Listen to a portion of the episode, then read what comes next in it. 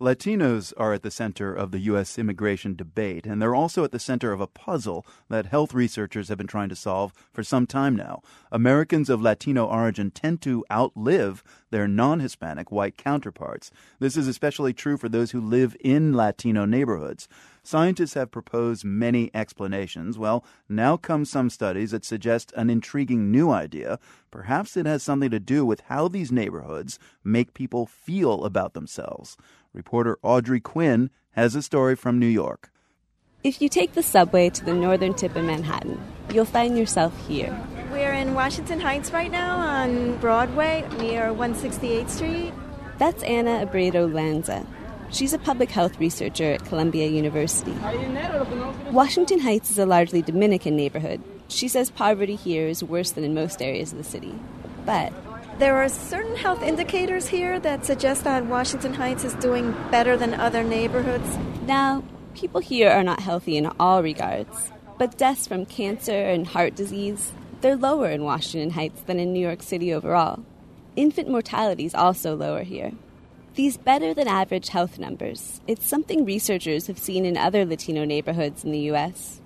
There seems to be something about living in a largely Latino area that's at least partly helpful for health. Some scientists call it the barrio advantage, and Abraído-Lanza considers it an important topic to study. There's increasing evidence that neighborhoods really do matter in terms of the health of residents. But what is it about Latino neighborhoods that might improve people's health? Scientists have proposed lots of answers. One likely reason access to traditional foods, which may be better for you than processed American food.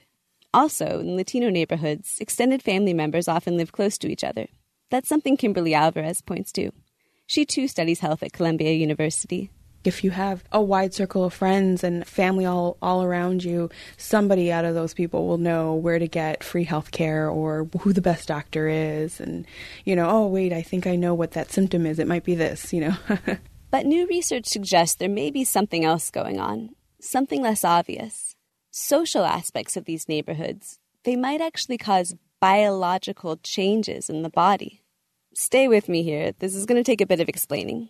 Now, you might think that living in a neighborhood that's lower on the socioeconomic scale, like Washington Heights, would be harmful to your health.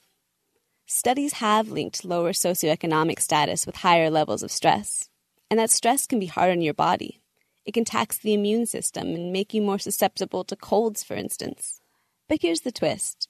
A team at UC Berkeley recently found that how you feel about your social status could matter more than where you sit in the social hierarchy. Rodolfo Mendoza Denton's a Berkeley psychologist. He says it's kind of like the character Porgy in the opera Porgy and Bess. Who says, Oh, I've got plenty of nothing, and nothing's plenty for me. And the basic idea is that that particular character is poor and recognizes that, but is protected by the fact that he's okay with that. And that's what Mendoza Denton found in his study.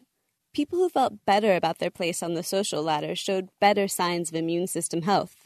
He reasons that Latinos might gain this benefit if they live in a Latino neighborhood. Ethnic enclaves in particular have features that are unique in the sense that you get people who are experiencing some of the same troubles and issues that you are. Your struggles might feel more normal, so you're less worried about your social status and suffer less stress as a result.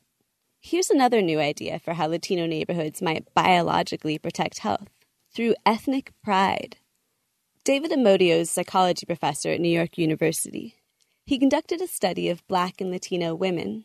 He found that those who felt more discriminated against showed greater biological signs of stress. But he made an interesting second discovery.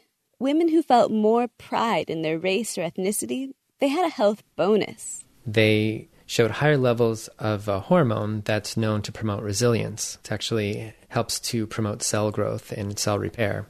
So, if you live in a place that encourages a strong ethnic identity, that might give your health a real boost.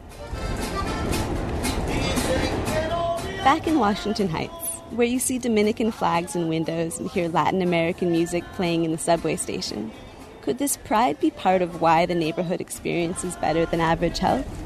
Columbia's Anna Abraído-Lanza says, maybe. But she warns, as exciting as these new studies are, the conclusions are very preliminary. We really need a lot more work in this area. It's not been looked at very extensively.